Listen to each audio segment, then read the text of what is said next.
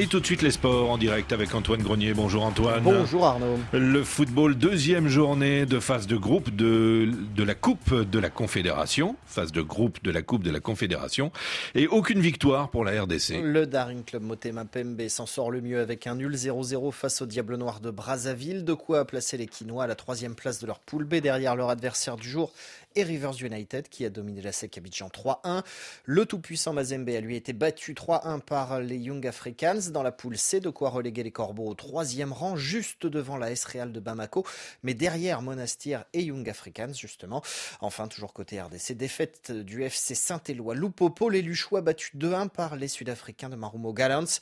Et pour le coach malien de Loupopo, Mohamed Magasouba, cette défaite, elle est d'abord due aux déchets techniques trop importants de son équipe. Dans le football, qui perd ce duel perd le match. Si vous analysez le but encaissé, c'est des duels perdus. Des erreurs comme ça au haut niveau, ça ne pardonne jamais. Mais par contre, nous toujours, quand nous avons le ballon, l'utilisation à bon escient pose toujours problème parce qu'il y a un problème de déchets techniques toujours, de dernière minute pour la dernière passe ou la dernière occasion. On a vu vers la fin, les gars, s'ils avaient eu confiance en eux-mêmes depuis le début, c'est ce doute-là qui est dangereux, justement. Parce que c'est le doute qui amène tout ça. Il faut d'abord être dans la tête disposé à donner tout ce qu'il faut. Mais il faut avoir de répondants sur le plan athlétique. Mohamed Magasouba avec Pascal Mwangala dans cette même poule A. Les Algériens de Lusma ont calé 1-1 face aux Libyens d'Al-Ardar.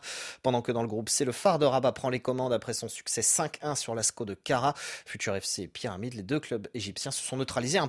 Le football encore chez les jeunes avec le début de la CAN des moins de 20 ans ce dimanche en Égypte. Et le succès du Sénégal qui s'impose 1-0 sur le Nigeria au stade international du Caire. Les Lionceaux prennent ainsi la tête du groupe A devant l'Égypte et le Mozambique qui se sont neutralisés 0-0. Aujourd'hui, entrée en lice du groupe B avec Centrafrique, Ouganda et Congo, Soudan du Sud. En Europe, en Allemagne précisément, Sadio Mané de retour à l'entraînement collectif. L'international sénégalais champion d'Afrique a retrouvé ses partenaires du Bayern pour la première fois depuis sa blessure contractée en novembre. Un retour très important pour les Munichois à 7 jours du choc en Bundesliga contre l'Union Berlin et à 2 semaines et demie du retour de 8e de finale de Ligue des Champions face au Paris Saint-Germain. Et puis un mot de cyclisme pour finir avec ce lundi, la deuxième étape du Tour du Rwanda. 132 km au programme entre Kigali et Kisagara dans le sud-est du pays. L'occasion pour Ethan Vernon d'étraîner sa tunique de leader, le Britannique de 22 ans qui s'est imposé hier au sprint. Champion du monde de poursuite par équipe en octobre dernier, vainqueur sur le World Tour à Majorque cette saison. Le coureur de la formation Espoir de Soudal Quick Step a montré qu'il faudrait compter sur lui